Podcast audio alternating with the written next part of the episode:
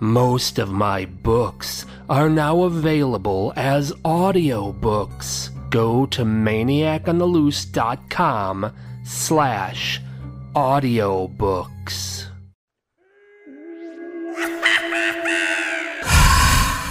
If you like what you're hearing, please consider contributing. Any amount helps. Recurring monthly contributions are best of all. Just go to maniacontheloose.com slash support. That's maniacontheloose.com slash support.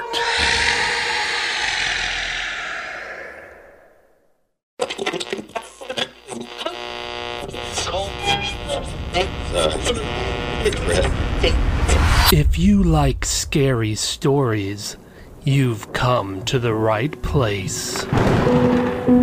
Welcome to the Maniac on the Loose Scary Stories podcast. Sit back and relax. Keep your arms and legs inside the vehicle at all times and enjoy the ride.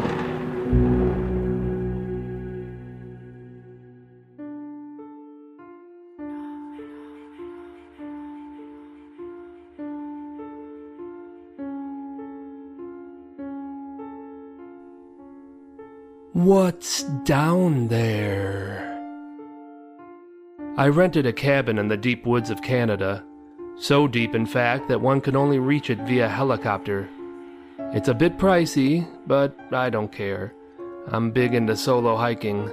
I like being plopped down hours from civilization and enjoying the peaceful solace of the deep woods.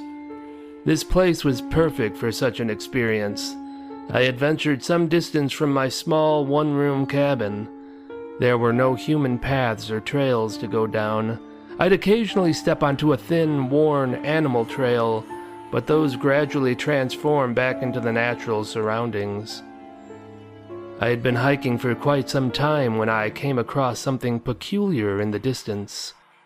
It looked like a jagged tube of some sort.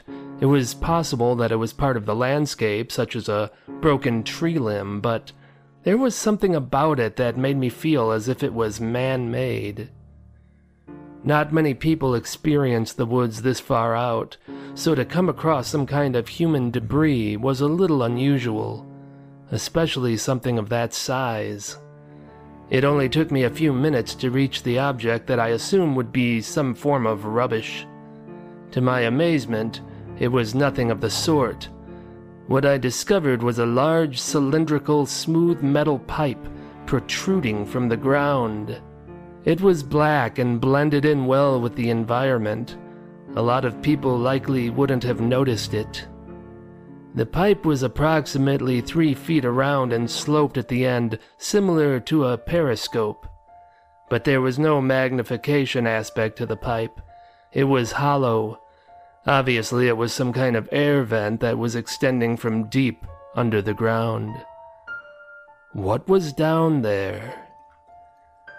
It was then that I heard a loud hissing snort not far away from some trees. It was followed by the rustling of leaves and the snapping of twigs. Something was out there with me.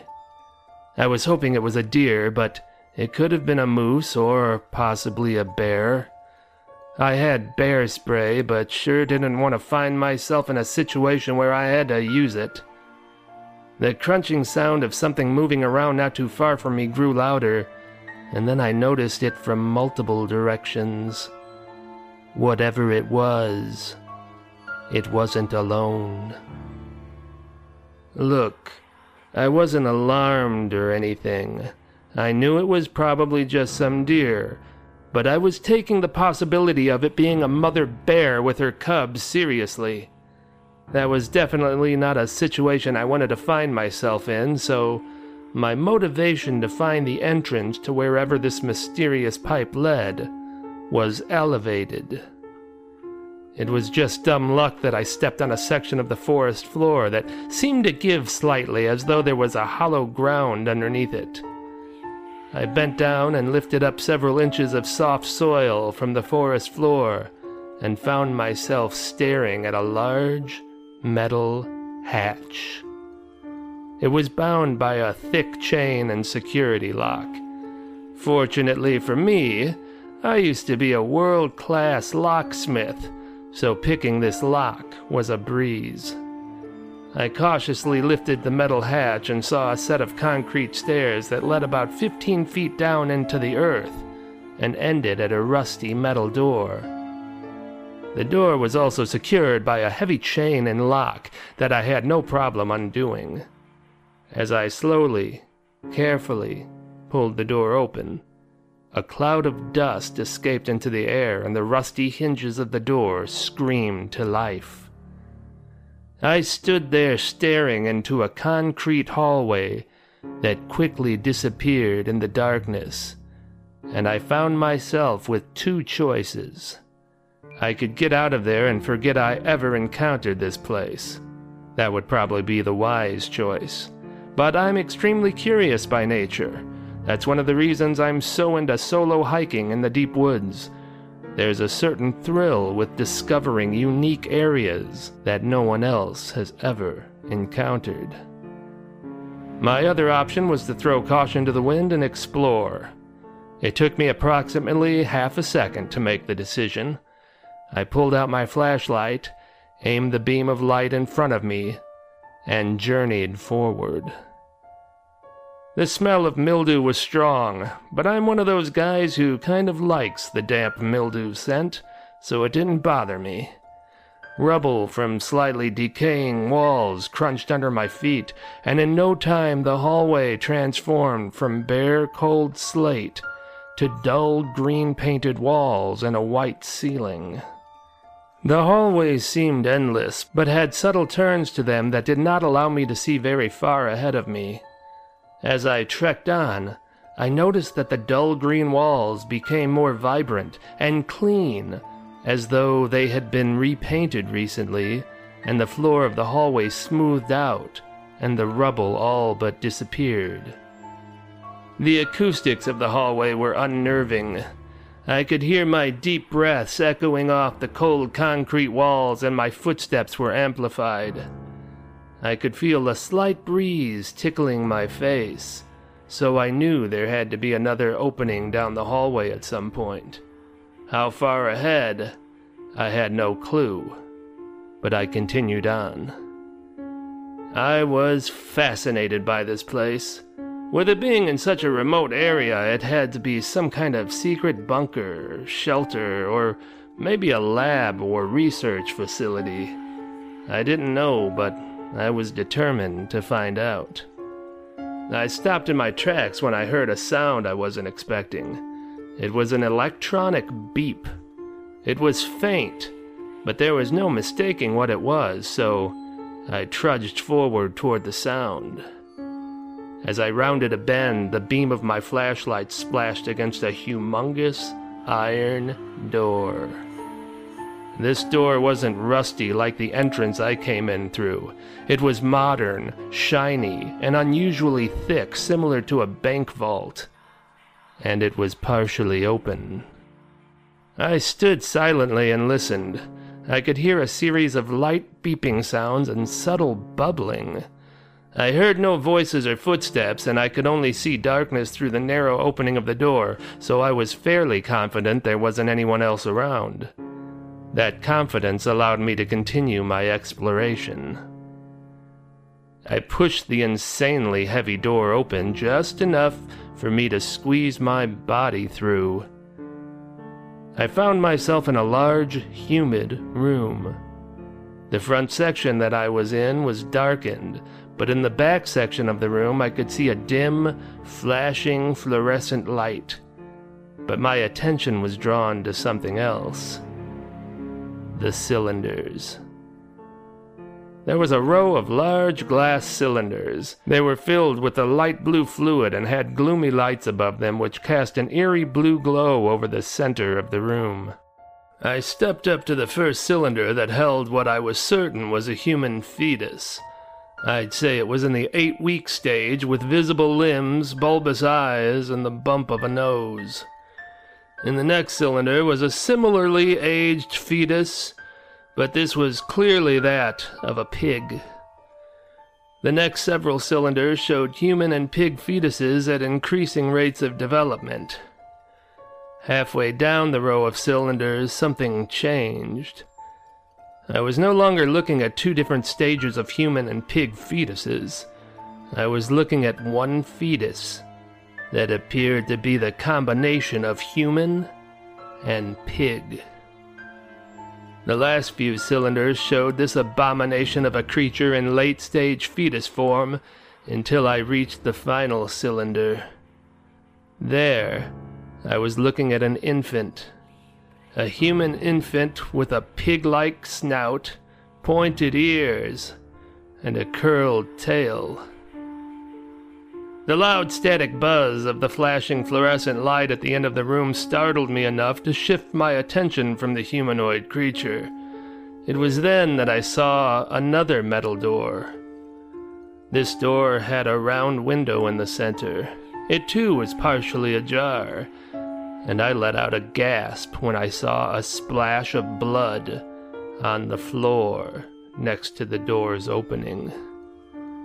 I could hear beeping coming from the room beyond the door, and through the glass window of the door I could see that the room's lights were on.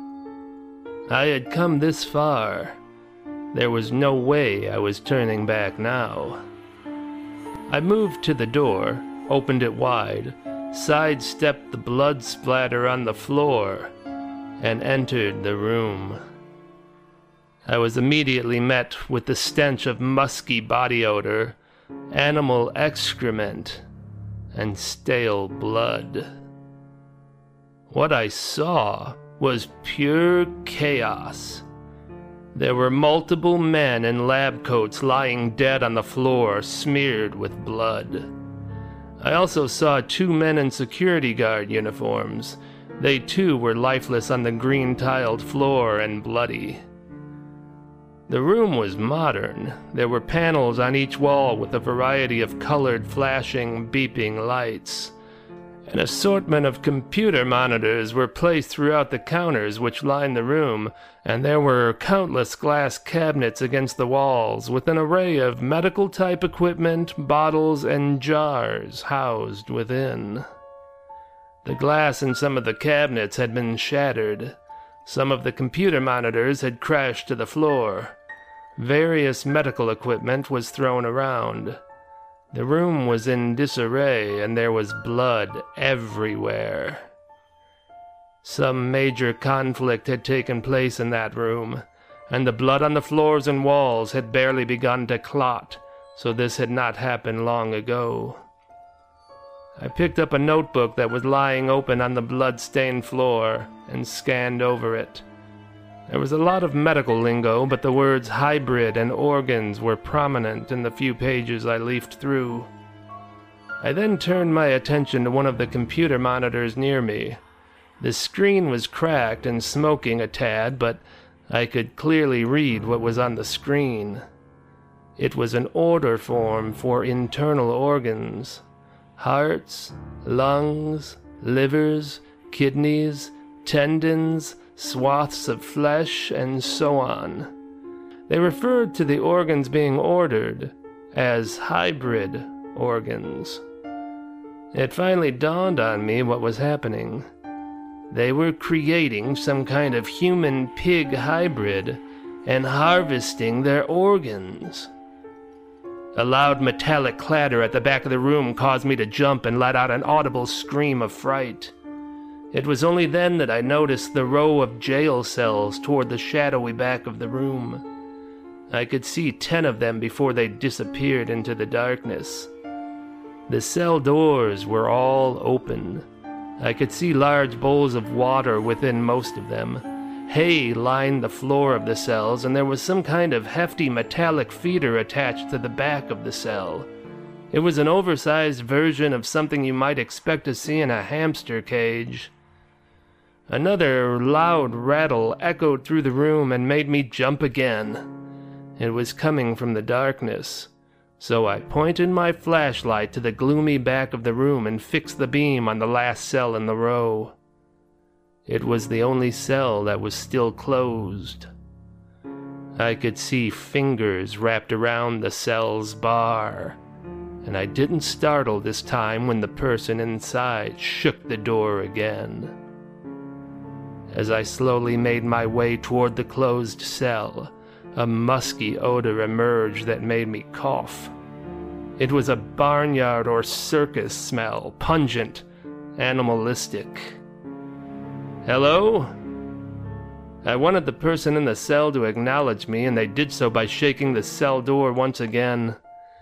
I stepped up my pace, shined the beam of my flashlight directly into the cell, and found myself face to face with a humanoid beast.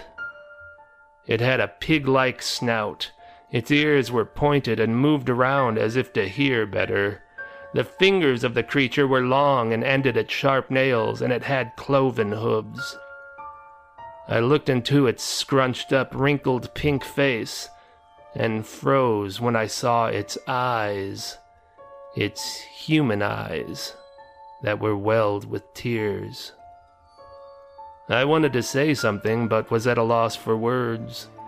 My communication delay was rendered irrelevant as the creature broke the ice by pointing at the keyhole in the cell door and grunting. It wanted out. I looked around and saw a ring of skeleton keys lying on a counter nearby. I quickly snatched them and started for the cell door before I came to my senses and paused. Clearly, there were other creatures like this in here that got out and killed all of these men. What was going to keep this one from doing the same to me? It was the eyes. The monster's eyes made it clear that it did not want to harm me. It simply wanted to be free. It took a few tries, but I finally found a key that fit into the hole. I turned it, and with a loud click, the cell door was unlocked, and I pulled it open. The creature stepped forward. It had a hunched back and walked stooped over. It ran to the door that I had come in through and opened it all the way. It stopped and stared at me for a moment and then motioned for me to come to it. So I did. When I reached the hybrid creature, it pointed toward the row of glowing fetus cylinders in the next room, and then gave me a nudge and let out a series of grunts and hisses. It took my dense mind a few seconds, but I finally realized what it wanted. It wanted me to show it the way out. I hurried through the fetus room to the hallway and raced through the winding corridors with the hybrid creature following close behind. Finally, we reached the rusty metal door. I pushed it open, dashed up the steps, and flung the metal hatch open.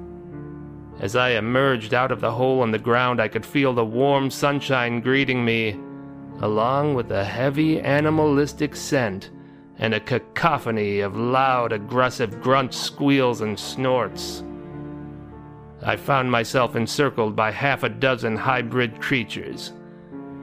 It was the other creatures from the cells, the ones who had broken out and killed their captors. They obviously thought I too was one of their captors, and they were not happy with me. I could see rage in their human eyes, and one of them let out a battle cry before it charged me. Before it could reach me, I was shoved out of the way by the hybrid I had rescued, and it held the furious creature at bay. After a short discussion of grunts and growls, the other hybrids relaxed, realizing that I was not the enemy, and one by one, they turned and disappeared into the deep dark forest.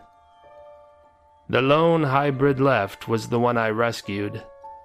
It stood and stared at me with appreciation. I nodded and spoke to it. You know, whoever runs this place, when they find out you escape, they'll come after you. You need to get far away from here. Far away. I could tell in its thankful eyes that it understood what I said. It let out a soft grunt, and then quickly scurried away out of my sight.